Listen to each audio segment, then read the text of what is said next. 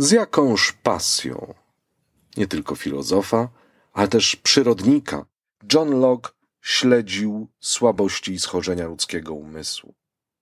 Jego rozważania dotyczące rozumu ludzkiego można odczytywać jako diagnozę najrozmaitszych rodzajów ludzkiej nierozumności. Filozofia ukazywała swą terapeutyczną moc, miała pomóc w wycięciu kamienia głupoty z ludzkich głów.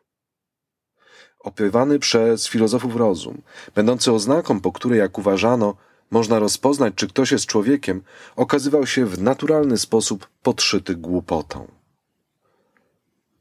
Może ona zresztą nie tylko trawić umysły pojedynczych ludzi, ale też opanowywać całe społeczności. Wtedy staje się naprawdę groźna.